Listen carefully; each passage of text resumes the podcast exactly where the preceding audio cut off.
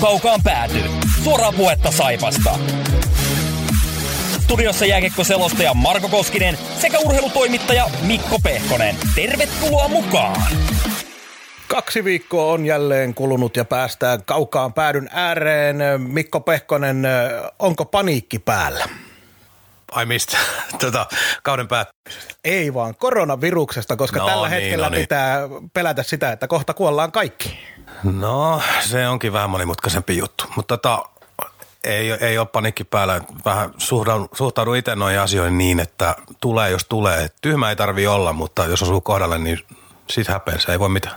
Ja mitä olen kuunnellut, katsellut kaikkia ohjeita, niin pääsääntöisesti se menee niin, että maalaisjärki, jos on ollut aiemmin, sitä on jatkossakin ja selvitään. Joo, mutta ei lähdetä tekemään seuraavaa jaksoa Pohjois-Italiaa kuitenkaan. Ei ehkä, ei ehkä. Mutta mennään sitten itse asiaan, on nimittäin jääkiekko-ohjelman vuoro. Pehkosen Mikko tulikin tuossa jo esiteltyä, minä olen Marko Koskinen ja sitten mennään kohti, kohti viimeistä kahta viikkoa ja sen otteluita lähdetään suoraan asiaan, koska ei tähän muutakaan läpi nää keksi. Ja lähdetään purkamaan näitä otteluita, mitä tässä on ollut, koska kyllähän niitä on katseltu siitä huolimatta, että panokset on aika vähissä ollut. Aloitetaan Tampereelta Tappara Saipa yksi, kaksi, Veikko Loimaranta kaksi maalia. Kaiken kaikkiaan oivallinen osoitus siitä, mitä tapahtuu, kun toisella joukkueella ei ole paineita ja toinen joukkue yrittää epätoivoisesti keksiä jotain syytä pelata kiekkoa ennen kuin pudotuspelit alkaa vai mitä? No se on aika lailla näin, että siis jos miettii Tapparaa, niin hyvin keskinkertainen esitys ja sitten se vielä se ratkaisumaali just lopussa. Kaloimaranta teki, siinä oliko Tuukka Mäntylä vähän kikkaili omiaan. Just joku sellainen tilanne, missä toi pakki on ollut sen 10 000 kertaa urallaan ja se, että niinku pelaa syvään kiekkoa, niin lähdet kikkailemaan hyökkäys sinisellä. Eli tavallaan tappara keres verta nenästä ja Saipa otti sen, mitä oli otettavissa. Et mitä, mitä siitä nyt muuta sanoo? Siis Loimarannalle tietysti tulee statement-peli. Herra nousi puheenaiheeksi totta kai hänestä oli puhuttu aikaisemminkin ja ihmiset oli innoissaan, mutta kaksi maalia tuollaisessa paikassa, vielä ratkaisumaali ja hyviä suorituksia muutenkin kuin ne maalit, että se oli ehkä se pelin ykköspersona, ykkösnimi, en tiedä, jäikö siitä muuten hirveästi kerrottavaa kenellekään. No varmaan ainakin tampereelaisten mielissä on se, että Tapparaahan on äh, hävinnyt tai on tullut tasotusmaaleja aika paljon tuohon viimeiseen vitoseen tässä näin. Niin jos se oli jotenkin myös äh, Tapparan kannalta sellainen jatkumo, Saipa teki hienon voiton siihen, mutta osaltaan se myös osoitti sitä, että tässä sarjassa aina otteluissa, kun on kaksi osapuolta, niin Tapparalla on omat ongelmansa. Ei se ollut pelkästään sitä, että Saipa oli kyseisessä pelissä hyvä. Joo, ei, ei, ei tietenkään. Ja sitten kun mennään näihin kiekon niinku ihan niin lainalaisuuksia on nämä kliseitä tai ei, niin Tapparan tavoitteet on jossain aivan muualla kuin Saipapelissä joku arkipäivä Tampereella runkosarjan lopussa. Mutta yhtä lailla niin kun puhutaan siitä, niin hänen pelin pitää olla kunnossa, kun pudotuspelit alkaa. Ja niin kuin siitä, siitähän aina puhutaan, että se ei sormia napsauttamalla mene. Tapparalla on nyt ollut tosi tuskaa. Niin voiko tavallaan lasketella runkosarjan lopun menemään puolivaloilla ja sitten yhtäkkiä se peli alkaa toimia playereissa. Aika usein se ei lähde näin.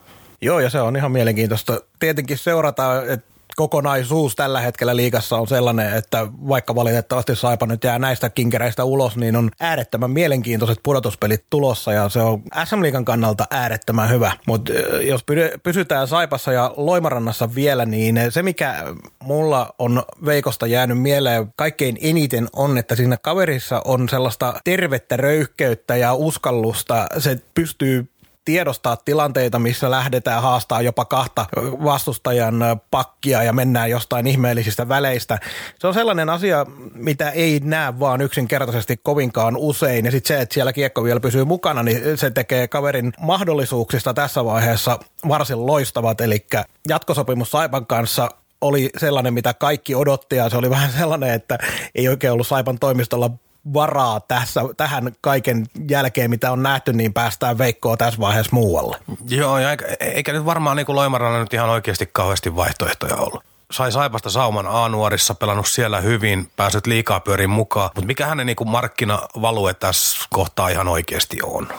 Ei, ei vielä kovin iso. Se, se voi olla, että ensi syksynä hänen markkina-arvonsa on jotain aivan muuta, mutta nyt hän on vasta niin ensimmäisiä ää, piirtoja liikakentille vetänyt, että ei, ei tavallaan, niin kuin minä usko, että sitä piti tapella, että se oli itsestään selvä ratkaisu Saipalle ja varmaan Loimarannalle, kun hän nyt tuonne paikan sai ja on päässyt ylös pelaamaan, niin esimerkiksi niin kovemman kaliberin joukkueet, jos olisi ollut vaikka kiinnostunut, niin mon, monessa muussa jengissä niin sen neloskentän paikan saaminenkin on jo paljon kovemman työn takana kuin Saipassa toi. Ja mitä tulee muuten hänen niin röyhkeyteen ja tuollaiseen rohkeuteen pelata kiekolla, niin se on, niitä, niitä junnuja tulee aika vähän ainakaan meillä meillä täällä ja se on to, tosi, tosi mielenkiintoista ollut nähdä ja tavallaan vielä tämä tilanne, missä nyt Saipa on, kun ei pelata oikein mistään, niin nythän niitä kikkapankkeja pitää tuohon jäälle levitellä ja ottaa koko, koko repertuari käyttöön, että jos, jos siellä nyt näissä peleissä alat roiskimaan kiekkoa päätyy ja tappelemaan, kun oot kuitenkin pohjimmiltaan vähän niin kuin selkäydin, selkäydin tota,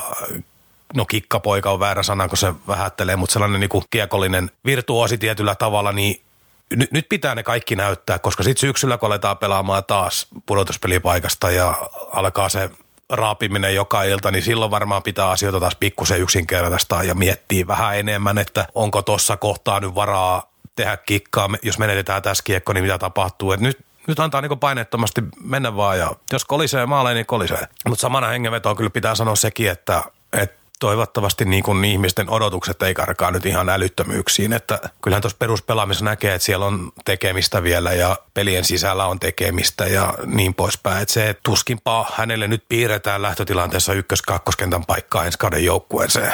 No se oli se ainakin toivottavaa, vaikka Veikko nyt näyttää olevan, en, en muista milloin olisin viimeksi yhtä lahjakkaan oloista kaveria nähnyt, ei ole ihan viime vuosiin äh, Saipan joukkueessa noin niin nuorta parikymppistä kaveria kaveria, joka osaa kentällä ottaa sen oman paikkansa tuohon tyyliin, mutta eihän se nyt voi olla mitenkään, että kaverille oikeasti kaveria aletaan vaikka edes siihen kakkosketjun keskelle sovittelee ensi kauteen, muuten Saipan pelaajapolitiikka ensi kautta varten on tätäkin kautta karseempi.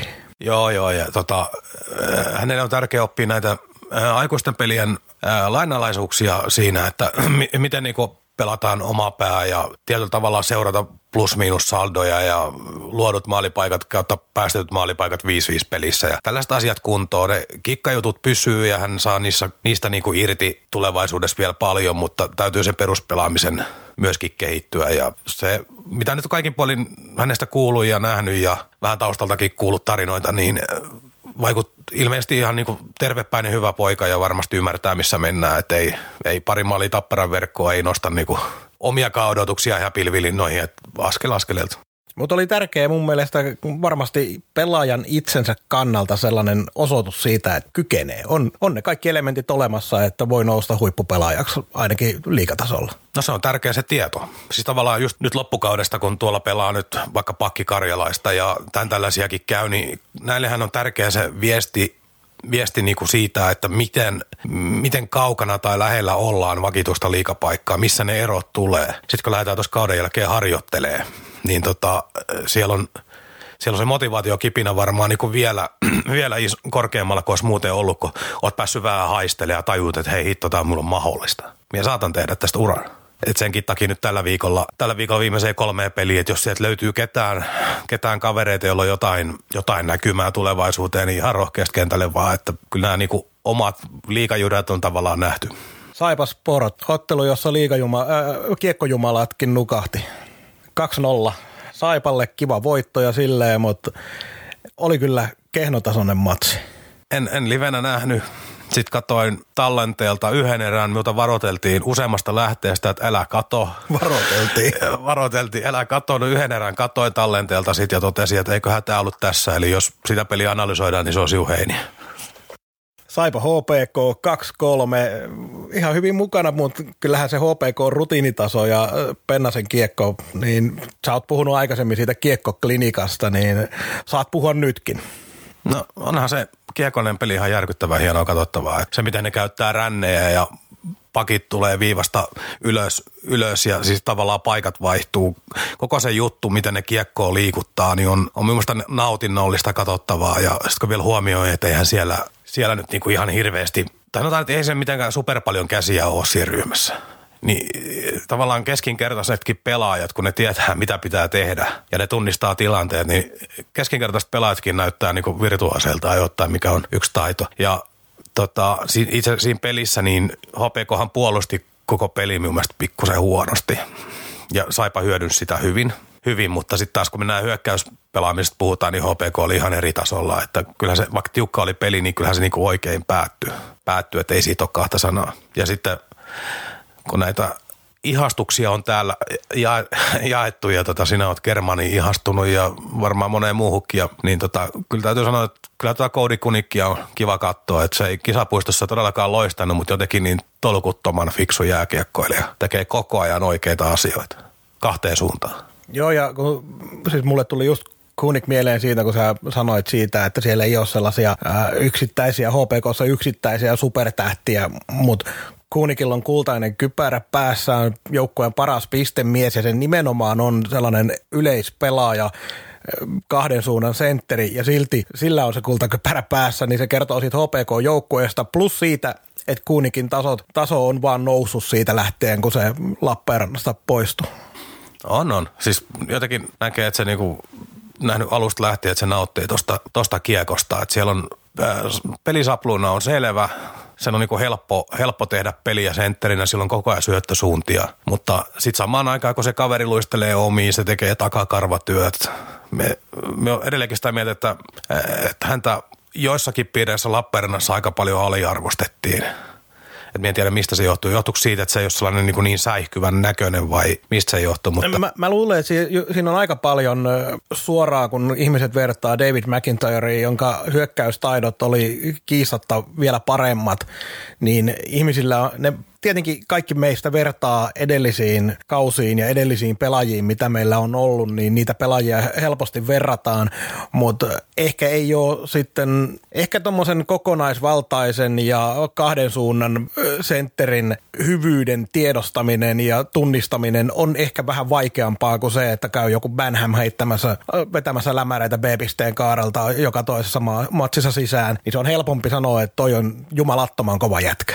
No on varmasti näin. Ja se mihin toi peli jää tietysti historiankirjoihin, yksi asia on se, että puolustaja Hietala pelasi ekan pelin, peliaikaa tosin tuli kolme minuuttia jotain, jotain hyvin vähän, mutta taas yksi pelaaja sai tilastomerkinä iso roikalehan se oli, minulle aika vieras tapaus hyvin kevyeltä näytti vielä, mutta toki tuossa ajassa nyt ei se kilojen kerääminen ei ole niin itse tarkoitus, että kunhan pysyy niin liikekunnossa ja muuta, niin ne tulee kyllä perässä, mutta en tuolla nyt otanalla pysty sanoa, että tuleeko hänestä pelaaja vai ei, mutta varmaan ikimuistettava setti hänelle itselleen, että, mutta tota, tähän siitä muuta, siis se, mikä tietysti on inhimillistä ja ymmärrettävää, mutta harmillista, niin kyllä se yleisömäärä HPK-pelissä oli, paikalla olijoiden määrä oli ihan hirveä.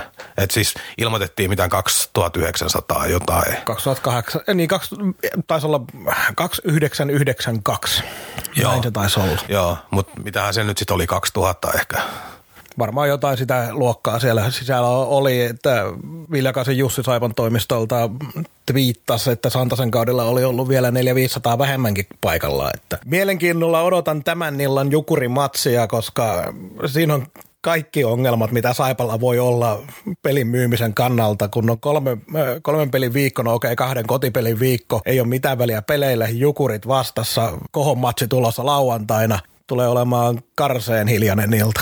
Tulee, tulee. Ja siis se, että Viljakainen ja kumppanit tekee hyvää duunia siellä markkinointipuolella, mutta se, sen on itsekin aikanaan kantapää kautta itse opetellut ja kaikki, jotka tässä bisneksessä on pyörinyt, tietää, että silloin kun itse tuote tuote mättää ja panokset puuttuu, niin se on aivan sama, minkä Moskovan sirkuksen sen erätauolla tuottaa. Mitä siellä tapahtuu, niin ei, ei vaan mene.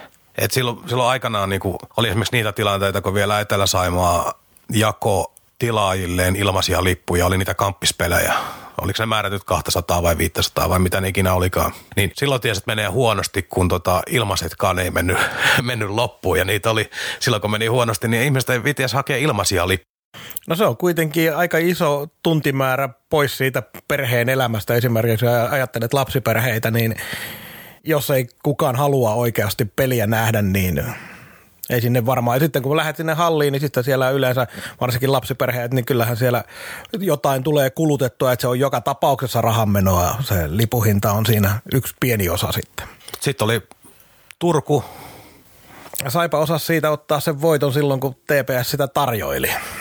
Joo, itse päällimmäisen jää mieleen, että kun Tepsillähän se peli oli tärkeämpi kuin meillä. Meillä oli vielä niin teoreettiset saumat okei, paperilla. Mutta Tepsillä oli jonkunnäköinen loppukirin teoreettinenkin mahdollisuus, että ne olisi jotain painetta voinut Sille vielä lyödä. Varsinkin sen takia, että Tepsillä on vielä tähän loppukautta ja S vastassa ja mm, mitä siellä oli, jukureita ja sporttia. Joo, mutta sitten se TPS-suoritus, niin pelin jälkeen niin kuin ihan päällimmäinen ajatus oli se, että siinä oli kentällä kaksi joukkuetta, joista kumpikaan ei ansaitse pudotuspelipaikkaa. Siis ei, ei vaan ansaitse.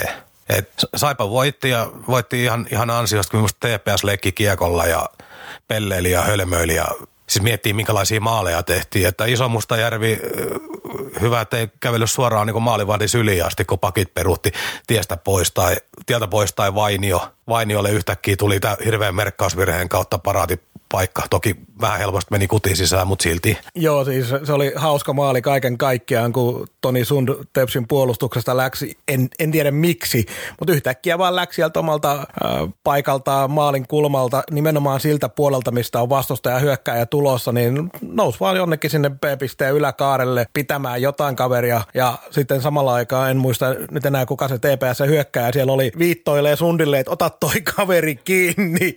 Ja sitten siellä olikin semmoinen valtameren arvoinen tila edessä Vainiolle ja kyllä meni helposti Chelgrenille sekin.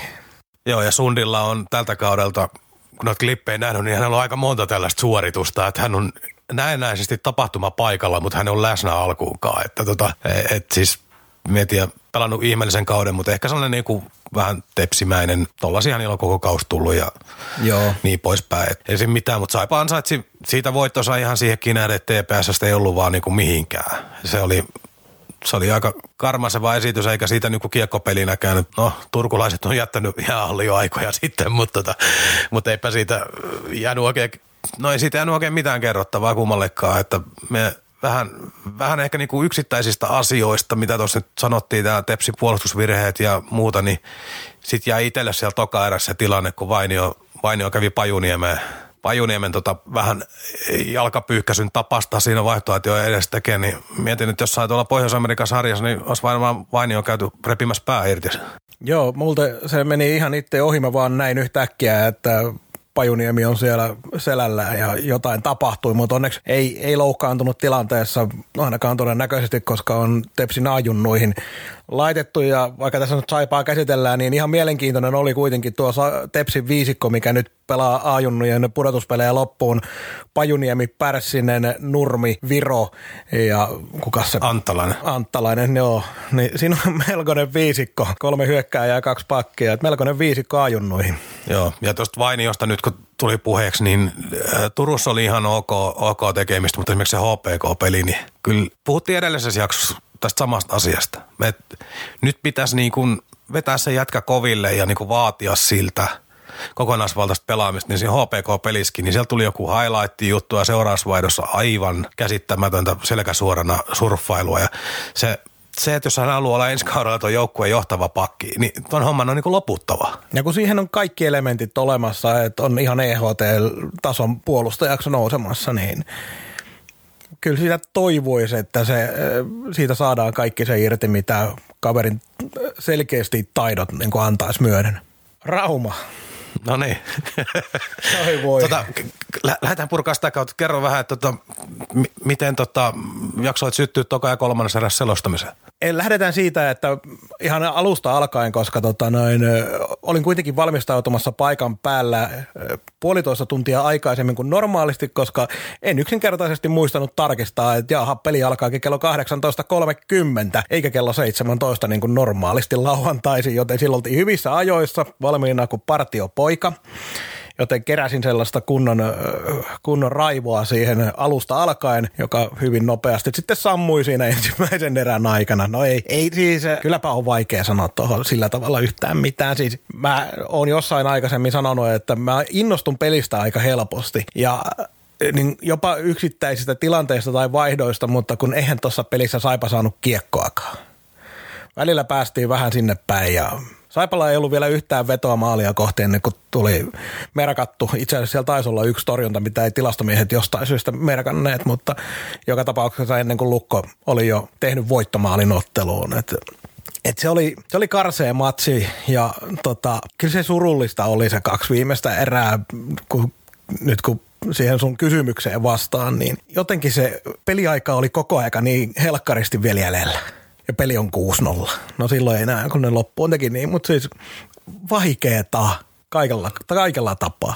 Joo, me tuossa tota, sunnuntaina ja maanantaina kävin sitten jatkoon ja keskustelupalasta vilkuille. Muuten, muuten tässä on viime aikoina vähän vähemmästä tullut lueskeltua, mutta kävin kattoon, niin se mikä minut yllätti oli, oli se, että nämä pari-kolme voittoa viime aikoina ovat antaneet joillekin ö, syyn vielä spekuloida jollain pudotuspelipaikalla.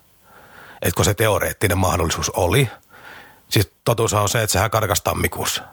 Me ollaan hävitty kaikki kriittiset pelit – S ja kaikki nämä, milloin piti vielä noista kelkkaa mukaan, me ollaan hävitty kaikki tärkeät pelit. Niin, niin sitten tämä reaktio tähän 8-0 häviää.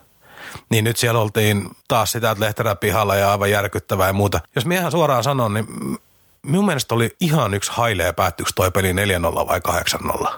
Siis sille oli mitään merkitystä. Se, jos tässä kohtaa niin kolme peliä ennen runkosarjan päätöstä ja se kausi saa niin virallisestikin viimeisen sinettinsä – sinä iltana. Jos siitä selkäranka vähän naksuu, niin en mie, mie oikein tiedä, että onko niinku varaa jeesustella kenelläkään, että, että tota pitää taistella loppuun asti ja höpöllöpölöä.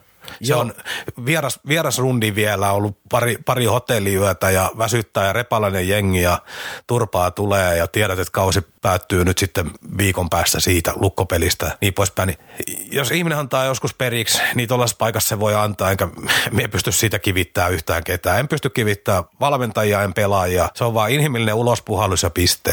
Joo, ja se oli jotenkin mun mielestä etukäteen odotettavissa, odotettavissa jopa, koska pelaajat, joukkueet, valmentajat, kaikki aina puhuu siitä, että kun matseihin lähdetään, niin niitä lähdetään voittaa ja sun muuta, mutta kyllähän nyt aivan varmasti kaikki ties sen, että tuolla joukkueen sisälläkin, että perjantaina oli se paikka, milloin Saipa taisteli vielä voitosta tuossa noin jääkiekossa. Ja kaikki ties sen, että Raumalla tulee mahdollisesti isän kädestä, koska Lukko ei ole Tapparan kaltaisessa tilanteessa millään tavalla, vaan se on laadukas joukkue, sarja top kolme tällä hetkellä sarjataulukossa ja on yksi finaaliehdokkaista ihan selkeästi.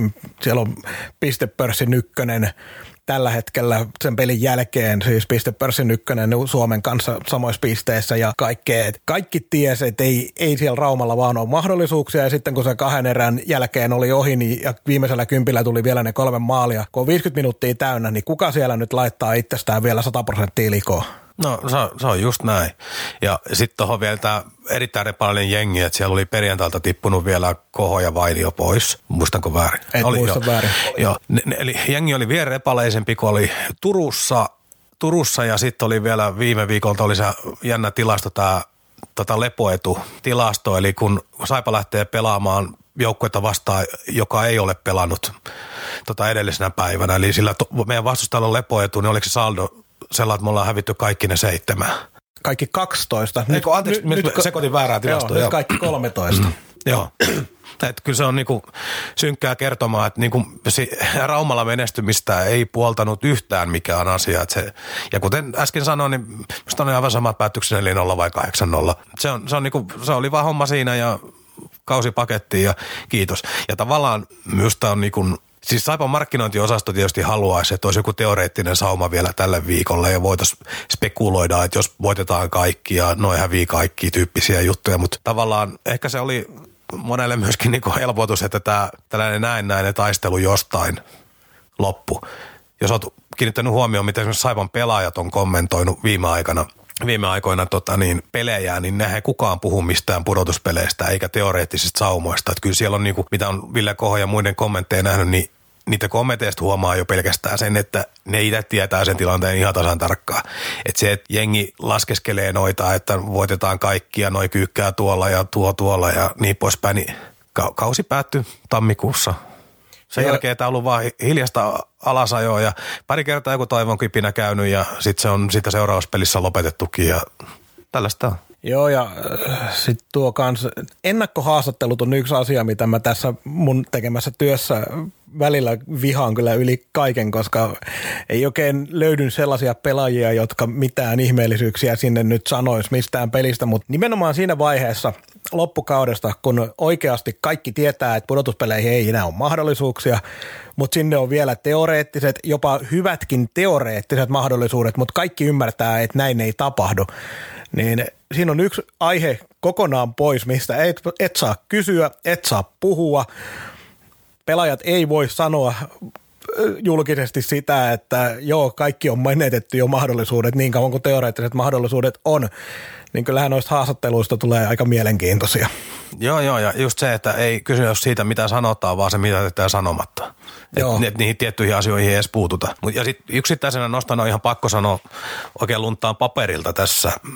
En ole rehellisesti sanottuna sarjatilannetta seurannut vähän aikaan, vaan keskittynyt laskemaan meidän pelaajiamme. Olemme keskittyneet vaan pelaamaan hyviä ja keräämään mahdollisimman paljon pisteitä rajarikkoisinakin, Lehterä sanoo. Tämä sitaatti oli sellainen, mikä itselle vähän kalahti, niin mien, mien niin voi uskoa, että tuolla olisi liikassa valmentajia, jotka ei tiedä, missä sarjatilanteessa mennään.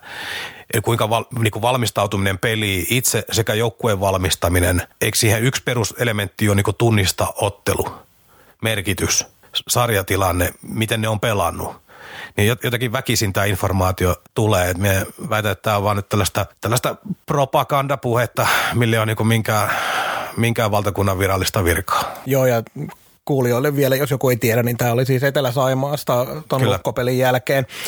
Joo, ja jos nyt oletetaan, että siinä on totuuden siemen, niin se periaatteessa taas paljastaa jonkin verran siitä, että miten Lehterä lähestyy noita matseja ja miten lähestyy tätä kokonaisuutta. Et siinä sanoo, että lasketaan pelaajia, eli tarkoittaa varmaan, että onko meillä tarpeeksi pelaajia kokoonpanoon ja minkälaisia kokoonpanoja saadaan, mutta se, että jos ei ole tässä viimeisen sanotaan vaikka kahden kolmen viikon aikana kattelu sarjataulukkoa, niin mun mielestä päävalmentajaa vielä pitäisi vähän kiinnostaa tuo tilanne, vaikka se huono on ollutkin. Joo, ja tota, nyt meillä on siis tänään Jukurit-peli ja sitten sarja huipentuu tupla pelikaskohtaamiseen. se, se, se, oli varmaan silloin, kun sarjaohjelmaa laadittiin, niin joku toinen kausi, tämä tupla Lahti. Eli tota, nyt perjantai pelataan Lahdessa ja lauantaina Lappeenrannassa, niin tämä olisi jollain toisena kautena ollut aivan, aivan huikea päätös. Molemmat olisi saattanut pelata itselleen tärkeistä sijoista. Vielä joku kausi olisi saattanut olla niin, että olisi pelattu vielä niin keskenäänkin jostain sijoituksista, mutta nyt, nyt tulee sellainen antikliimaksi, jonka pelastaa ainoastaan Ville Koho. Joo, ajattelen nyt, jos oltaisiin tasapisteessä pelikansin kanssa olla 9 ja 10 tai 10 ja 11 nimenomaan viivan ylä- ja alapuolella, niin olisi se hurja viikonloppu tulossa. Hyvin todennäköisesti nyt viikonloppu tosiaan siihen kohoon, kohoon pelkästään kulminoituu, mutta – Mä otan kuitenkin vielä tässä näin, kun otit noin Lehterän sitaatin, niin mä otan toisen sitaatin vielä samasta yhteydestä Etelä-Saimaasta. Tero sanoo siinä näin. Tällä kaudella meillä on ollut ongelmana se, että olemme saattaneet pelata todella hyvin, mutta hölmöillä itseltämme pisteitä. Ensinnäkin mun mielestä silloin, jos me hölmöillään, niin me ei pelata hyvin. Mä ymmärrän sen, mitä Tero siinä hakee, mutta virheet ja isot virheet, niin ne on aika usein myös mahdollisesti pelitavallisia ongelmia, eli osataanko pelata sillä tavalla, mihin meidän kokoonpano äh, riittää ja minkälainen pelitapa on pelaajille laitettu.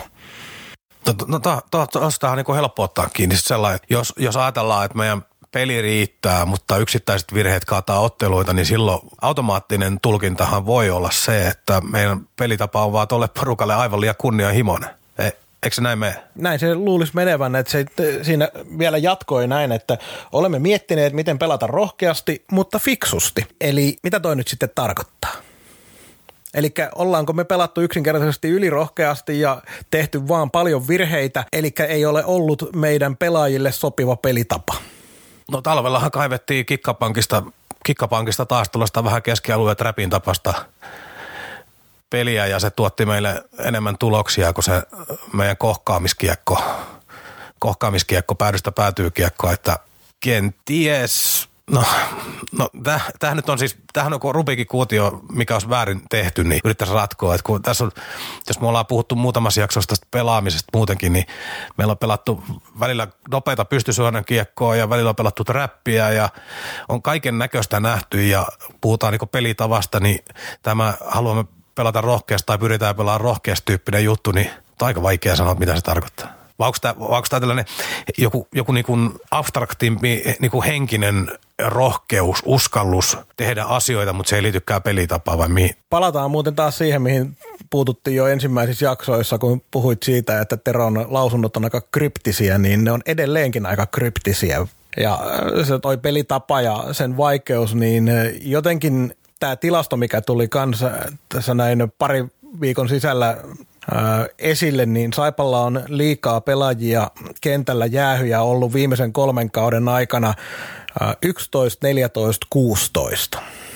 Ja nämä kaksi viimeistä kautta ollaan oltu liikan pahiten liikaa pelaajia kentälle heittäviä. Eli äkkinäinen ajattelisi, että tässäkin on vähän sellainen tilanne, että pelaajat ei aina tiedä, mitä pitää tehdä. Niin. Vai voiko tämä olla ihan vaan sattu? Eikö se yleisin selitys jotenkin mene niin, että pelaajien vastuulla, mutta tietysti ainahan siihen liittyy myös se, että miten penkki koutsataan ja tietääkö kaikki asiat.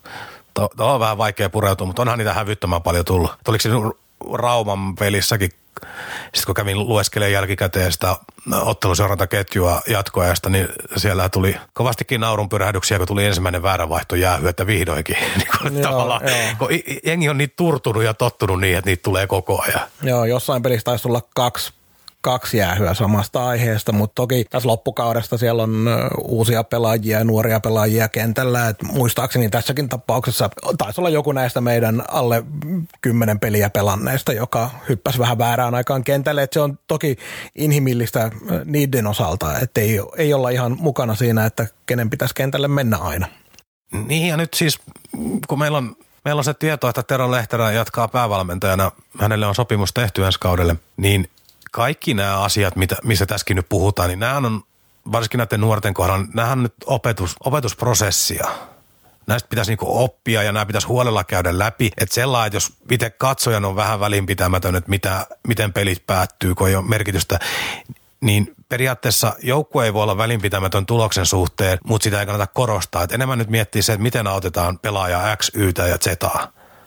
Sieltä teet tollaisen pelitilanne valinnan tossa. Sinun pitäisi kannattaisi toimia ehkä näin. Oletko miettinyt siis niin kuin auttaa näitä nyt, nämä, ihan kaikki, nämä viimeisetkin kolme peliä, niin auttaa näitä yksittäisiä pelaajia, jotka täällä ensi syksynäkin pyörii. Ja auttaa niitä eteenpäin. Ottaa se hyöty tavallaan niin kuin kovavauhtinen hyvä harjoitus vähän sillä meiningillä. Kyllä. Ja ihan nopeasti vielä, koska aikanäköjä on rientänyt aivan järjettömästi, antaa rientää. Toivottavasti joku on vielä mukanakin, mutta tämä suljettu liiga, niin kyllähän toi Rauman peli oli myös osaltaan siitä osoitus. Saipalla oli kolme hyökkäysketjua ja kaksi pakkiparia valmiita liikapelaajia kentällä ja tulossa näköinen. Yllättävän paljon kuitenkin siellä oli yli 4400 yleisöä, eli raumalaiset sentään tykkää siitä, että oma joukkue pärjää. Mutta kyllähän tämä sarjajärjestelmä vaatii tavalla tai toisella lähivuosina jonkinasteisen remontin.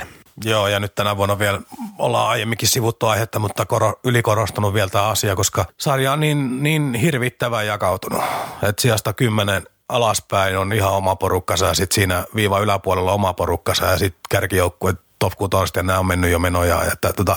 Ja Lahti teki oikein perinteisen tyhjennysmyynnin kaikki, mikä irtos, niin lähti. Siellä oli männä viikolla kultakypärän sai 11 pisteellä päähänsä. Joo, no ne teki sen, mitä täällä tehtiin silloin muutaman vuosi takaperin ja emme sitä niin pysty syyttämäänkään lähteä, että tämä, on, tämä systeemi mahdollistaa sen ja hyö miettii tulevaisuutta, haluaa paikata kassaa, mutta se on niin isomman remontin paikka. Että tuossa oli, oli nyt tämä kärppien, kärppien virkkunen, kun vähän lausahteli lausahteli sarjajärjestelmään liittyvistä asioista ja liikaa pitäisi pienentää 12, niin nythän oli maanantaina julkas Iltasanomat Hofreenin Sami jutun, jossa oli nimettömänä liikan toimareita kommentoinut näitä Virkkusen ehdotuksia, niin siellä oli aika, aika kitkeriä, kitkeriä kommentteja, että, tota, että haluaisivat nähdä, että miten osakeyhtiöstä heitetään muutama jengi pihalle, että miten se on mukaan teoriaskaan mahdollista. Ja, ja sitten siellä oli, joku, joku oli vinoillut Virkkuselle siitä, että tota, onko tota puolen Suomen kärpät tota liian, pien, liian pien sinnekin vai mikä tässä on. Tota, siis tämä on, tää on sellainen asia, että eihän, eihän liikaseurat keskenään tätä pysty ikinä päättämään. Tämä on osakeyhtiö, jossa on 15 osakasta. Ne, ne tota niin, tekee itselle edullisia asioita, että jos tämä halutaan muuttaa, niin se on jääkiekkoliitto erilaisten kiristyskeinojen kautta tuohon soppaa mukaan ja siinä on miljoona kulmaa ja ihan eri, eri lähetysten paikka ja ei välttämättä tämän podcastinkaan homma, homma mutta tota, onhan tämä nyt ollut Jukurit Sportti, nyt on tota, Saipan rimpuilla vähän pidempään mukana, no peli kanssa heitti tuossa hanskat tiskiin, niin onhan täl, niin nähty näitä tällaisia pelejä nyt viime aikoina, tyyliin niin sport vastaan tota, peli kanssa tällaisia, niin ne, nehän on niin ihan hirveitä myydä. On, on. Sitten, ja sitten se menet sinne paikan päälle, tota, vippiaiti, jos voi joku vielä niin vetää vähän kaljaa ja punaviinia ja syödä ja naureskella ja viettää hauskaa aikaa, mutta jos se menet niin irtolipuosta aina katsomaan, niin sulle ei ottelu automaattisesti tarjoa minkään valtakunnan kiksejä, kun ei pelata mistään. Niin taputtelet vähän maalaille ja lähdet kotiin ja seuraavana aamuna et muista varmaan tapahtumaa ollenkaan, että e-, eihän tällaisia fiiliksiä haluta jättää. Sehän, sehän niin näivettää tappaa.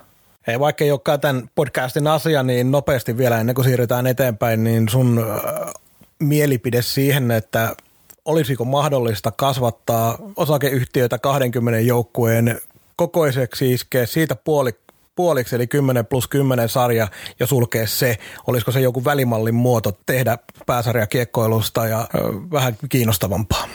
No siis kaiken kaikkiaan no jos yksi, yksi vaihtoehto, mutta me ehkä niinku idealistisena ajatuksena haluaisin sen sulkemissanan kokonaan pois. Et onko se sitten 10 plus 10 vai 12 plus 12, mutta jonkunnäköistä hissiliikettä eri kerrosten välille mahdolliseksi. Ja haluan korostaa ennen kuin joku, joku taas vetää sen, että mestikseen erot on taloudelliset ja urheilulliset erot on isoja, ennen kaikkea taloudelliset, niin, niin tavallaan liikan sulkemisella mestiksestä tuhottiin hirveästi – pois ja se on tuhoon tapahtunut vuosien aikana, niin yhtä lailla ymmärrän sen, että sen eron kiinni kurominen tai edes kohtuullistaminen vie aikaa. On ihan turha kuvitella, että nyt avattaisiin liikaa, niin kahden vuoden päästä asiat on kunnossa, niin ei ole. Mutta katsotaan vaikka perspektiivi viiden vuoden päähän. Ja sitten jos siihen saadaan jotain hissiliikettä aikaan, aikaan tota, joukkueelle vaihtovuutta, niin esimerkiksi ymmärtääkseni Brittein saarilla futiksessa oli jossain kohtaa käytössä jonkun sortin laskuvarjoraha. Eli esimerkiksi, esimerkiksi joukkue, joka tippuu liikasta, niin se saisi vaikka seuraavalla kaudella vielä alemmalla sarjatasolla, niin heitetään nyt ihan hatusta, mutta saisi vaikka TV-rahoista vielä puolet. Ja sitten sitä seuraavalla kaudella saisi vielä vaikka kolmasosa ja sitten se tippuisi nollaa. Eli tavallaan niin kun pelätään konkursseja ja kaikkea työpaikkoja ja organisaatioiden kaatumisia, niin joku, joku suojautumistoimenpide myös niille tippumi, tippuneille hetkeksi aikaa.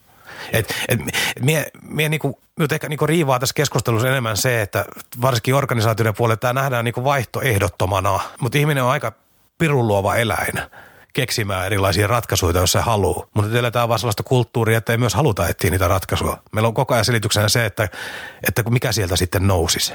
Ja, ja sitten se, mitä tapahtuisi Mestikselle, otetaan nyt, siis nyt en sano, että mitkä joukkueet tuohon ei kuulu, mutta sanotaan nyt, otetaan sieltä häntä päästä vaikka, vaikka tota Vaasa ja Mikkeli ja nyt siellä on Lahti kolmanneksi viimeisenä.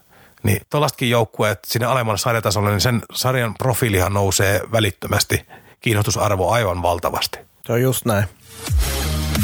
Kaukaan pääty.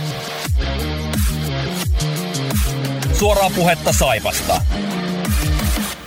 Otetaan seuraavaksi kiinni Saipan tekemiin jatkosopimuksiin. Nuorien pelaajien jatkosopimuksia ilmoitettiin ja siinä listassa olivat Veikko Loimaranta, Valtteri Ojantakainen, Matias Mäntykivi, Juho Markkanen ja Severi Auvinen, eli kolme hyökkääjää ja kaksi maalivahtia. Loimarantaa käytiinkin jo aika pitkälti tuossa läpi tapparapeli yhteydessä, mutta kuten sanottu, niin sehän oli sellainen ilmiselvä juttu, että Saipan piti jatko tehdä. Juuri näin, ei siinä sen kummempaa. Ja se 2 plus 1 nimenomaan. Se antaa, antaa sille kaverille reilun mahdollisuuden ja Saipalle riittävästi aikaa nähdä, mihin hänestä on ja tuskinpa hintalappu noilla taustoilla voi kauhean kummonen olla. Sitten Valtteri Ojantakainen kahden kauden jatkosopimus on tullut tänä, tällä kaudella mukaan pelannut tuossa noin kymmenkunta matsia. Ei ole vielä oikein kunnon kuvaa siitä, minkälainen kaveri on, koska mä en ole itse nähnyt noita nuorten pelejä.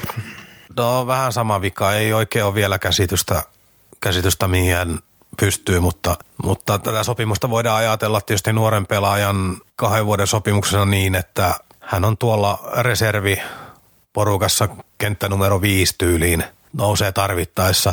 Jos ottaa steppejä eteenpäin ja valtaa sieltä kokeneempi ohi paikan neljästä kentästä, niin sitten hän ottaa, mutta tavallaan myös vähän niin kuin määrän kautta ajateltuna. Joo, ja on kuitenkin semmoinen ihan liikapelaajan kokoinen kaveri, ettei ole mikään pikkumies siellä. Et pystyy niin kuin ottaa kuitenkin jo tässä vaiheessa pelaamaan tuolla niin kuin sen 5-10 minuuttia, mutta ei ole sellainen näillä näkymin, niin ei ole mikään semmoinen kaveri, joka ihan äkkiä ykkös-kakkosketjun paikkoja tulisi jollain tapaa haastamaan. Siltä se, vaik- siltä se vaikuttaa, että näin, näin ei tule tapahtumaan, mutta tota, varmaan tällainen turvallinen rotaatiopelaaja ja aika näyttää sitten. Matias Mäntykivi, optiovuosi käytetty, ilmiselvä asia.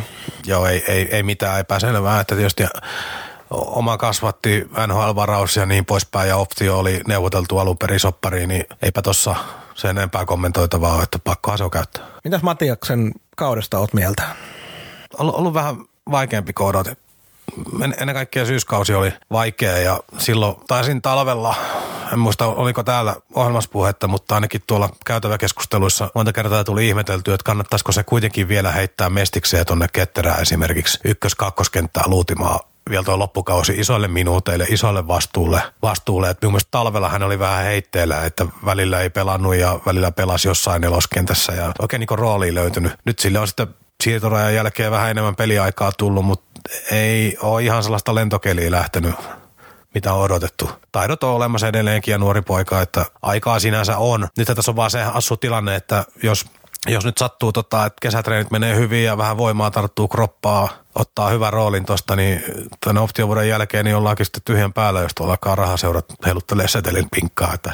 Joo, pitää myös tässä Mäntykiven osalta niin muistaa, että kaveri on 18 tällä hetkellä ja nyky, nykyään tuntuu siltä, että odotetaan näiltä nuorilta kavereilta ihan liikaa myös, että pitäisi alle 20 pystyä jo osoittaa olevansa semmoinen 25 minuutin kakkosketjun kaveri. Odotetaan ihan varmasti liikoja, liikoja ja täytyy, sitten kun Mäntykivikki on vielä taitopelaaja, että hän on hentovarreltaan, kamppailupelaamisessa on toivomisen varaa ja niin poispäin, mutta se on helpompi niin päin, että on pää ja kädet käy ja sitten sitä lisätä niitä kiloja ja voimaa tuossa myöhemmin kuin se, että pistää nuoren pojan kroppa ihan täyteen lihasta nyt ja tappaa liike ja kaikki muukin, että maltillinen maltillinen, maltillisesti eteenpäin ja sitten kuitenkaan hän ei ole, ei ole kuitenkaan vaikka tosi lahjakas kaveri, niin ei hän mikään niinku ykköskierroksen varausprospekti ole, vaan enemmän tällainen long shot tyyppinen tapaus, eli ei niinku odotusarvoiskaan ole, että tässä olisi NHL kävelty paraatiovista parissa vuodessa sisään. Mutta nyt kun otit tuon noin kamppailupelaamisen esille, niin se mitä mä oon ilokseni huomannut, Mäntykivi on, on tässä näin loppukauden aikana ajoittain antanut aika painaviakin taklauksia, eli on ottanut siihen omaan pelaamiseen myös fyysisyyden yhdeksi keinoksi näkyä kentällä ja tehdä kiekonriistoja ja sun muuta, että ei ole pelkästään sellaista, sellaista kiekollista taitoa enää, että on vähän muutakin annettavaa. Joo, joo ja, ja se tietysti taklauspeli on, on tota sellaista vähemmän tehneille pelaajillekin yksi tapa päässä vaikka peliin kiinni, saada fiilistä ja jollain tavalla niin jotain tapahtumaa. Et esimerkiksi jos, jos kiekollinen peli oikein rullaa, niin yksi tapa on lähteä purkamaan nimenomaan kamppailemaan takla, taklausten kautta, niin päässä peli jotenkin kiinni. Kuten sanoin, niin vähän, vähän niin kuin on ollut paikaton tuossa jengissä, mutta hänellä on paljon isompi kausi ensi kaudella tulossa ja eikö hän kuulu niihin pelaajia, jotka, no en näitä säädöksiä muista, mutta tota, kun nämä mestiksen ja liikan nuorten pelaajien siirrot on jotenkin, jotenkin niin hämär, hämärää keikkaa itselleni, mutta mä toki nyt ihan puolesta ainakin kuuluu ja vissi oli listallakin, mutta onko jotain rajoituksia, niin en tiedä. Jos tepsiä katsotaan, niin ei ole kauheasti rajoituksia. No niin, se on ihan totta, mutta se oli, mutta se oli oman organisaation A-nuoret, että... Aivan totta, eli puhutaan ketterästä, kyllä, niin, kyllä, niin, kyllä. Että, tota, mutta No viisaammat korjailee sitten, mutta jos on mahdollista siirtyä ketterään, niin ehdottomasti sinne lauantain jälkeen. Kyllä, kyllä, ehdottomasti näin. Sitten maalivahti kaksikko Severi Auvinen jatkokauden optio on käytetty. Siinäkin kai Saipala oli vähän semmoinen tilanne, kun on ihan hyviä pelejä kuitenkin Aassa pelannut, niin se optio oli sillä tavalla ilmiselvä. Ketteräs käynyt muutaman pelin, mutta ei ole ihan yhtä hyvin lähtenyt. Jäänyt vähän itselle kirjoittamattomaksi kortiksi, että pitäisi varmaan tota isä, isä Terolta kysyä, että sillä löytyisi mielipide joka, asia, joka lähtöön, mutta tota, ja nuori poika, nuori poika, että ja tämä maalivahtien kehittyminen on vielä, vielä jotenkin paljon monipolveisempaa kuin kenttäpelaajille, että tuonne, niin huomaa vaikka Rapankon taaksekin menee hyvin kokeneita tai niin kuin iältään vanhempia maalivahtia. Että kenttäpelaajat on valmiimpia liikaakin nopeasti. Et jos miettii tätä kaksikkoa, tuossa vielä Juho Markkanenkin lasketaan tähän, niin esimerkiksi Auvinen Markkanen. Niin, niin Auvinen on 18 ja Markkanen 17. Niin, niin, niin voidaan, voidaan niin kuin laskea, vaikka olisi miten toive, toiveikkaita oltaisiin, niin ei kai noita niin kuin kumpaakaan voi laskea ensi kaudella edes kakkosmaalivahiksikaan vielä. Että ideaalihan voisi olla, että Juho vaikka löytäisi, Juho löytäisi paikkansa vaikka ketterästä ensi kaudella. Ja se on kohtalaisen mahdollista, kun ajatellaan sukulaissuhteet. Mutta kolmen kauden soppari siis Juho Markkaselle. Ei tässäkään paljon, kun ajatellaan tosiaan, että kuka on isänä ja kuka on Saipan toimitusjohtajana. Että minkälaisia vaihtoehtoja Juholla oli sitten pöydällä? Joo, tässä kohtaa ihan tietysti ilmiselvä ratkaisu, mutta sitten se mitä Jussia, Jussia tietää, niin siinä kohtaa kun näyttää, että sen kehityksen kannalta olisi hyvä mennä jonnekin muualle, niin ihan varmasti lähtee. Että myös Jussi on niin aina ajatellut urheilua realistisesti ja järkevästi, järkevästi että tuossa kypsyy pari, pari-kolme kautta hyvässä huomassa, hyvässä valmennuksessa, kenties sieltä ketterän kautta ponnistaen ää, pystyy pelaamaan tietysti A-nuorissakin tarvittaessa, niin sieltä kautta hiljalleen tuohon ja voisi ajatella, että 2021-2022 kaudella vaikka on siinä liikan kahden pelaavan maalivahin joukossa, kenties kakkosena lähtökohtaisesti, mutta ensi kausi varmaan tulee liian nopeasti. Joo, ja on kuitenkin sellainen kaveri, mikä on päässyt pelaamaan jo noita alle 18-vuotiaiden maajoukkuepelejä ja vaikuttaa kaikin puolin äärimmäisen kovalta lupaukselta, varsinkin Saipan, Saipan joukkueessa. Ja oli tota 18-vuotiaiden kisoihin ymmärtääkseni niin kuin paikkaa saamassa, mutta pelataanko niitä nyt sitten ollenkaan?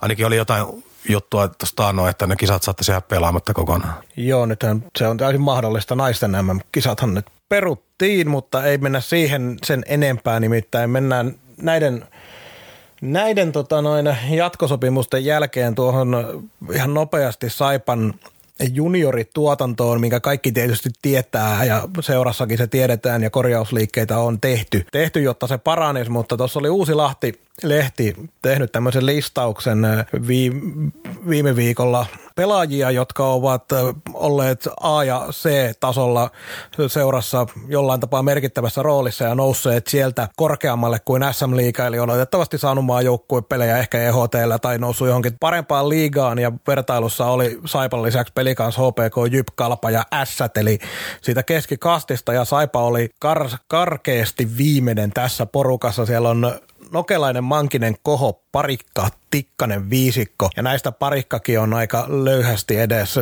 Saipaan liittyvä, kun toki Imatralta tänne ja pari kautta junnuissa C, B-tasolla ja sitten maailmalla ja sitten sieltä Ilvekseen. Että aika karsea lista. Sillä, mitä siellä on, parikymmentä pelaajaa. Joo, nämä erot, erot on ihan hurjaa. Että, mutta tämä on, tää on, tää on iso, iso, iso juttu, juttu koko organisaation tulevaisuuden kannalta, että ne tämä on myös äärettömän vaikea korjattavaa, että se, että nyt teet muutoksia tai on nyt viime vuosina tehty muutoksia, niin ne saattaa näkyä pelaajatuotannossa viiden, kuuden vuoden päästä.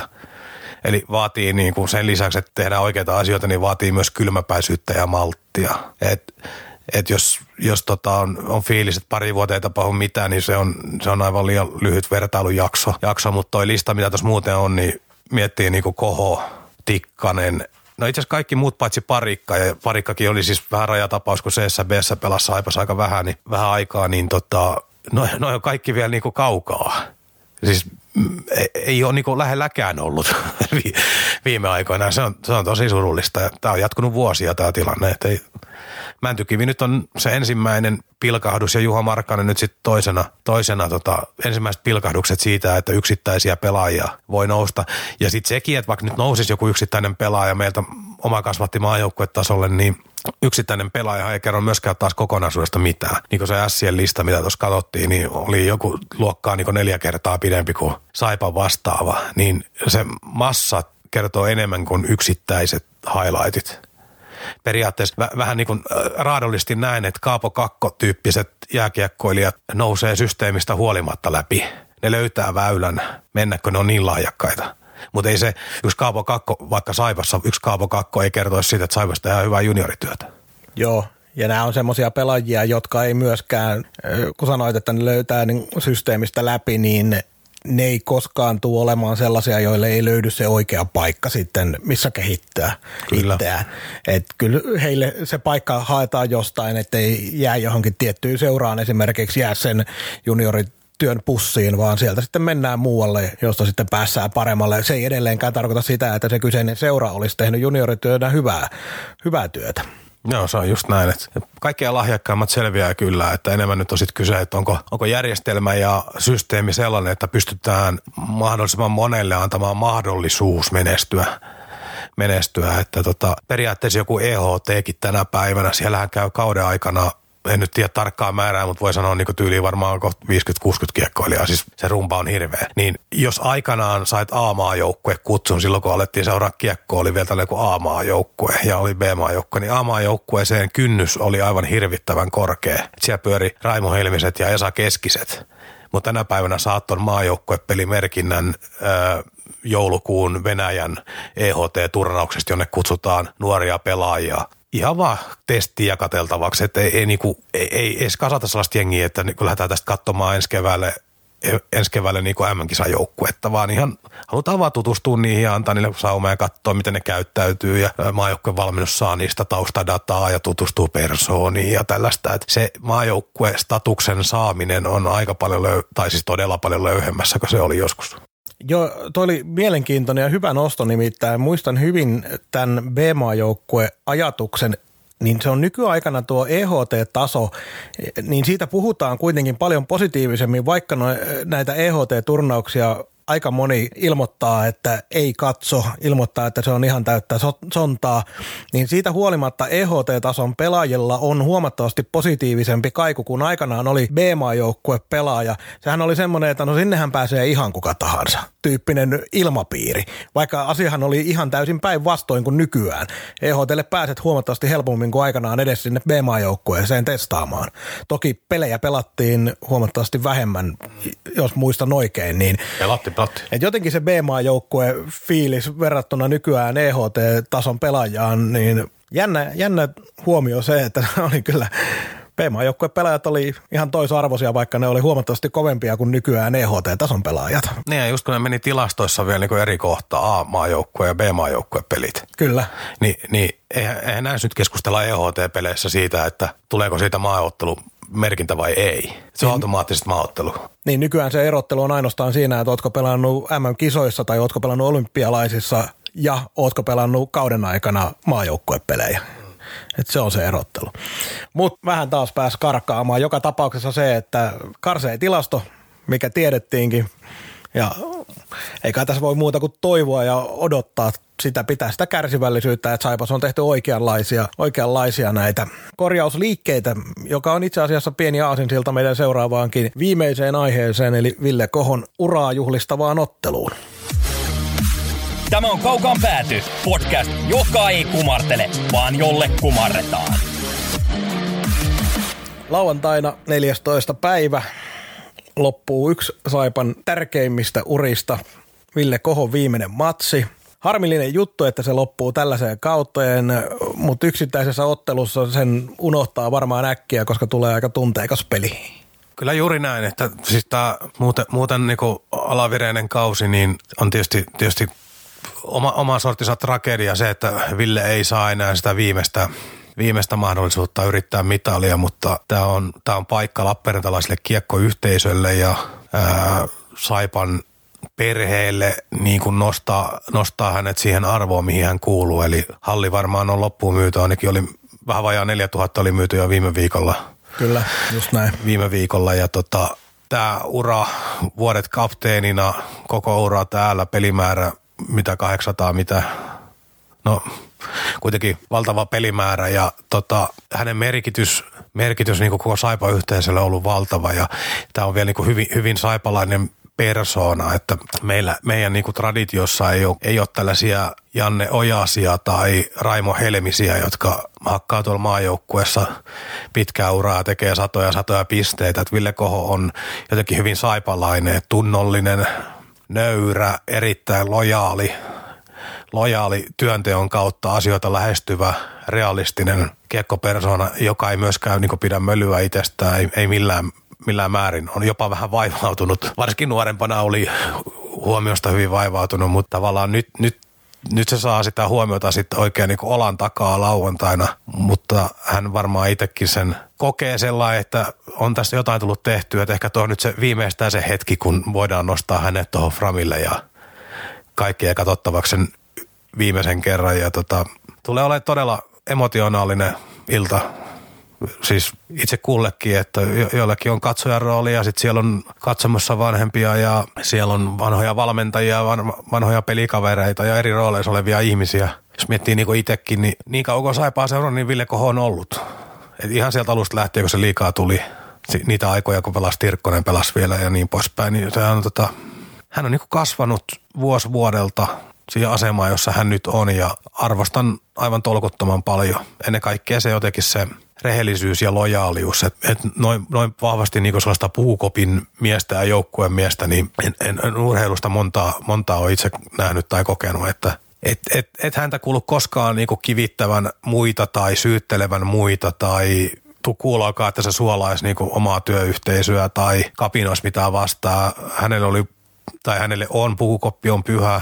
Hänen, hänen on tota, pelaaja, joka ensisijaisesti katsoo itse peiliin ennen kuin, ennen kuin osoittelee muita. Ja nämä on jotenkin sellaisia, sellaisia saippalaisia arvoja, joita vähän niin kuin pikkusen ehkä pelkää, että ei, ei nämä Ville Kohon myötä häviä, mutta tavallaan kun nämä joukkueet on oman juniorityönkin kautta mennyt siihen, että omi kasvatti jo tosi vähän ja meille tuodaan pelaajia koko ajan muualta, niin jääkö nämä tällaiset arvot, jota joku Ville Kohon tapainen henkilö edustaa, niin miten, miten me saadaan niin jäämään ne vielä tuohon? Koska kuitenkin tämä on niinku, tämä saipa yhteisö on muotoutunut vuosikymmenien varrella niinku tietynlaiseksi laiseksi ja nyt vähän niinku sydän repästää pois, pois tästä nykysaipan tarinasta, niin myös jännä nähdä, että minkälainen tyhjyys tuohon tulee.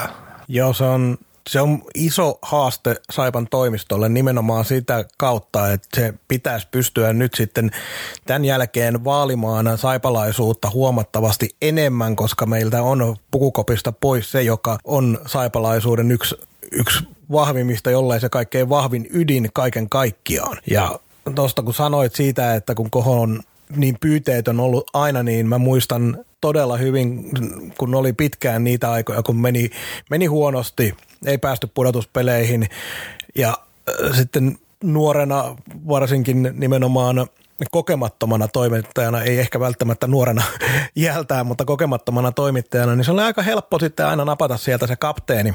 Kapteeni hävityn pelin jälkeen, niin kyllä vaan pitää niin arvostaa sitä, miten jaksoi aina tulla, vaikka oli kuin huono peli alla, niin jaksoi tulla. Ainoastaan yhden kerran on Villen kanssa ollut semmoinen lyhyt sananvaihto, että kun muistan hyvin, kun Ville sanoi, että että taas minä. Ja sitten kun mä olin, siinä herää sitten siihen tilanteeseen, että ai niin, todellakin. Että sitten mä yritin muistaa kyllä, että otetaanpas tuota kapteenia vähän enemmän voittojenkin jälkeen. Mutta sitten semmoinen kuitenkin, että ei jäänyt koskaan kuitenkaan niin kuin makamaan siihen tilanteeseen sillä tavalla, että nyt ei huvita, vaan aina jaksoi tulla, tulla niin kuin kertomaan siitä, että mitä tapahtui. No, no toi, on, toi on hyvin kuvaava keissi, koska tossakin asiassa hän oli oli, no ajan puhutaan menneismuodossa, hän edelleenkin on. Siis niin on, on, tota, on, on niin suuri esimerkki ja johtaja, eli hän, hän hoiti esimerkiksi median suuntaan, ja silloin kun meni huonosti, niin hän, hän tuli paikalle, hoiti hommansa, okei, välillä ei kauheasti sanottu, hän osasi myös sen, mutta hän, hän tuli, ei hän niin piilotellut, piilotellut silloin, kun oli vaikeaa, vaan hän tuli suoraan selkeästi aina kertomaan, miten asiat on, ja eikä, eikä hän niin jaahannut mistä minä tykkäsin niin jahunut sellainen paskaa, että jos esitys oli huono, niin se oli huono. Ei, ei tavallaan niin yritetty selittää asioita ummet ja lammet. Ja sitten se, mitä siellä joukkueen sisällä on keskusteltu niistä samoista asioista, niin ne jää sitten sinne. Et se oli hy- hyvin rehti, rehti peli ja tota, tietysti Koho on siinäkin mielessä uniikki tarina nykyaikaisessa liikakiekossa, että jos Koho olisi pari piirua kovempi pelaaja ollut parhaimmillaan, niin se olisi viety väkisin jonnekin isompiin seuroihin tai rahakkaampiin sarjoihin kokonaan. Mutta hänen tasonsa on ollut just sellainen, että hän on erittäin hyvä liikapelaaja ollut koko ajan, mutta ei ole sellainen tähti, että hänet olisi ihan väkisin käyty täältä hakee. Eli senkin takia tämä ura, uran pituus, niitä on yhdessä seurassa, niitä on niinku mahdollista sen takia, että, on, että hän ei ole ollut liian hyvä. Siis se on, se on ehkä se kiteyt, kiteytys. Ja sitten se, mitä on hänellekin tarjouksia tullut ja kuuluu huhuja, mistä kaikkialta on vuosien varrella soppareita tarjottu. Yhdessä vaiheessa puhuttiin esimerkiksi siitä, että Jyväskylässä oli joitakin vuosia sitten kovasti kiinnostusta ja kaikkea muuta. Hän on aina jäänyt, niin Villen kommentithan oli hyvin tällaisia niin kuin maanläheisiä, niin kuin hän on itse persoonana on. Eli tyyli, että kun täällä on asiat hyvin, niin miksi pitäisi lähteä? Joo, aina on sanonut näin, että no ei ole ollut mitään syytä lähteä. Niin, eli tavallaan niin kuin, hän joutuu vastaamaan kysymyksiä, että miksi jäät? Ja Ville vastasi mieluummin, että minkä takia ei voisi jäädä. Mutta hän on, tota, hän on hieno, hieno, hieno persona, niin kuin sanoin, arvostanut todella paljon aina ja, aina ja tota, Saipa on tehnyt nykyään viime vuosinakin niin kuin hienoja, hienoja hallitapahtumia ja muistamisia ja systeemeitä, niin uskon, että siellä on Viljakainen ja kumppanit vääntänyt varmaan lauantaille hienoa settiä, että luulen, että siellä voi olla tippa aika lähellä. Ja mitä kannattaa, että sitten tekee, en tiedä tarkemmin niistä, mutta jos siellä on muistettu koho tasasatasista,kin vuosien varrella useita kertoja, niin eiköhän tuolla lauantaina jonkunnäköistä muistamista ole tulossa? No voi sanoa, että satun tietämään tasolla, että kyllä on tavoitteena kohtalaisen iso muistaminen ja siihen tietysti tarvitaan koko hallin tukea myös, että ollaan niin kuin valmiita siihen hetkeen. Ja vähän aikaa oli sellainen pelko, että ei, ei sittenkään tulisi, ei sittenkään myös, vaikka puhutaan Ville Kohosta toi peli, mutta onneksi se nyt näyttää siltä, että Lappeenrantalaiset ja Saipan kannattajat ja Saipasta kiinnostuneet ymmärtää, mikä tapahtuma on lauantaina ja halli täyttyy. Ja sitä kautta saadaan kyllä hieno peli siitä ja varmaan etukäteen tiedän jo senkin, että voi olla, että välillä joutuu pitämään pienen hiljaisen hetken selostuskopissakin, kun ei välttämättä jostain syystä saattaa olla sumua selostuskopissa sen verran, ajoittain. Sen verran fanipojaksi tässä hyppää itsekin lauantaina yhden kerran, kun muuten on katsottu kyynisesti lehdistökatsomusta koko kausi, niin tota, lauantaille en työvuoroa ole ottanut mihinkään, eli siirryn ihan katsomon puolelle seuraamaan. Jotenkin, jotenkin se tarinan tekeminen tosta ottelusta, niin jotenkin teen sen mieluummin sitten vaikka omaan, omille nettisivuille, omaa blogiin niin rehellisesti sellainen semipienesti fanipojan kulmasta, kun lähtee tekemään jotain raadullista lehtijuttua, niin tämä oli paljon helpompi ratkaisu näin Otetaan vielä tähän loppuun. Mun on kysyttävä, löytyykö sun, kun oot ollut tuossa noin seuran lähellä, niin mitään, kysytään, ei, ei kysytä koholta, mutta kysytään sinulta nyt, että löytyykö mitään yksittäistä hetkeä, minkä kohosta muistat kaikkein parhaiten? No siis, no, no yksi on, tai itse kaksi, kaksi hetkeä.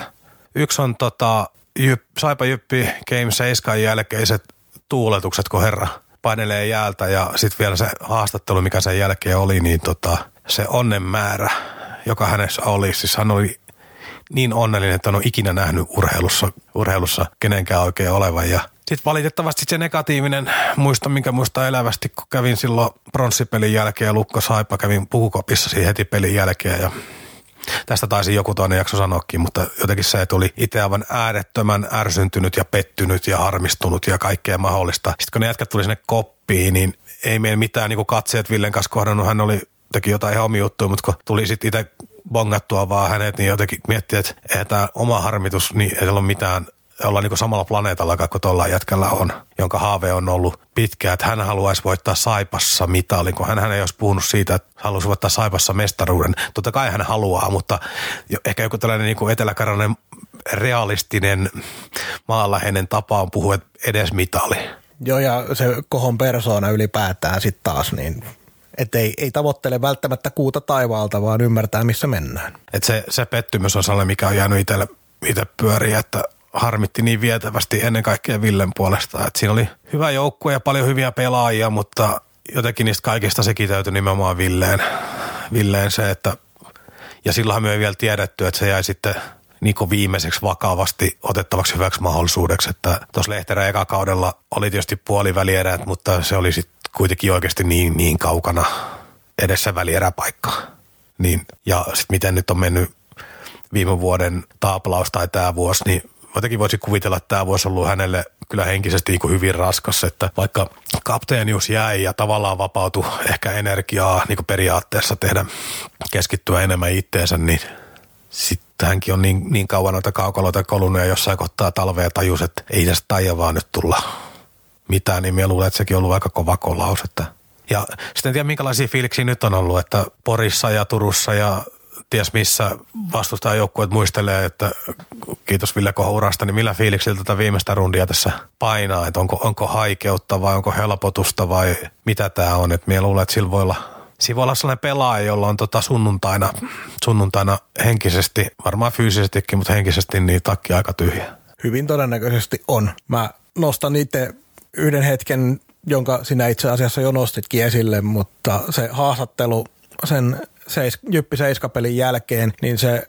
haastattelu oli nimenomaan sen takia, mitä sanoin aiemmin, että kun on tullut niin monta kertaa Ville haastateltu runkosarjamatsien jälkeen pääsääntöisesti, tai sitten jos on joku pudotuspelisarja mennyt poikki, niin on tullut Ville haastateltu, niin kun vihdoin ja viimein pääsi sellaiseen hetkeen haastattelee kohoa, jossa kaveri saa nauttia täysin rinnoin, niin se vaan, se oli kova hetki kaiken kaikkiaan ja harmillinen juttu tosiaan, että se ei sitten mitalliin se kaus päättynyt, mutta minkäs teet? Ja samalla itse asiassa tota, tämä nyt oikein liity, liity tähän, tähän asiaan niin kuin, oikein millään tavalla, mutta tähän samalla myös niin kuin viimeistä sivua aletaan lyömään kiinni sitten sen A-nuorten mestaruuden voittaneen joukkueen osalta. Että no Tikkanen pelaa ulkomailla vielä, vielä, mutta onko ketään muita enää edes aktiivisena? Ei ole muita aktiivisena. Joo. Että se on yhden sukupolven tarina melkein, niin kun pistää myös kanset kiinni. Kyllä. Mutta siinähän sitä tarinaa ne taas tulikin. Oliko meillä enää mitään? Oliko sulla jotain loppukaskua tähän näin? Ai jotain, jotain keventävää. Tota, Heitä vitsi. no ei, ei. Tota, siis nyt lauantaina taputellaan kausipäätökseen. Siirrytään tässäkin ohjelmassa sitten kesäaikaa, että tavoite on, tavoite on, että kahden viikon välein jatketaan, mutta sitten siirrytään vähän ajattomampiin aiheisiin ja meillekin tuli tuossa toiveita, toiveita ohjelmasisältöihin liittyen. Siellä on hyviä ideoita tullut ja kiitos niistä. Niistä pari ohjelmaa on jo lukittu. Tuossa Markkasen Jussi on sinulle luvannut että tulee jossain kohtaa vieraaksi, onko sitten kesäkuu vai huhtikuu vai mikä se on, niin se näkee sitä aika, aika näyttää, mutta var- yhtenä inähän meille tulee, että pyytäkää koho ja ihan varmasti pyydetään, mutta se, milloin tämä tapahtuu ja haluaako hän tulla, niin on sitten eri asia, mutta ihan varmasti pyydetään jossain kohtaa. Joo, ja ylipäätään noista tulevista jaksoista, niin kyllä me varmaan tuonne historiaan aika paljon yritetään valaista sitä, minkä takia Saipa on Saipa ja mitä kaikkea on tapahtunut. Ja yksi mielenkiintoisimmista aiheista, mihin varmaan aika lähi, lähijaksoissa pureudutaan, on nuo Saipan ulkomaalaisvahvistukset kautta aikojen. Joo, kerättiin tuossa viime viikolla valmiiksi jo lista, missä on kaikki Saipassa pelanneet ulkkarit. Pari sellaistakin, joista ei löydy tilastomerkintää. että on käynyt vähän lyhyemmällä visiitillä, mutta siellä on yksi erikoisjakso tulossa siihen liittyen ja tota, keräillään vähän tarinoita. Joo, kiitos kaikille kuulijoille. Jos ei teillä jo ole lippua, niin ei muuta kuin hankkimaan lippu lauantain peliin. Siellä on pakko olla paikalla. Hallin on oltava täynnä. Olen tätä määräillyt tässä pitkin viime aikojen lähetyksiä Sitinkin puolella, mutta tosiaan kiitos kaikille jaksoitte taas olla näinkin pitkään mukana. Palataan kahden viikon päästä asiaan. Moikka! Moi moi! Kuuntelit Kaukaan pääty podcastin. Suoraa puhetta Saipasta taas kahden viikon kuluttua.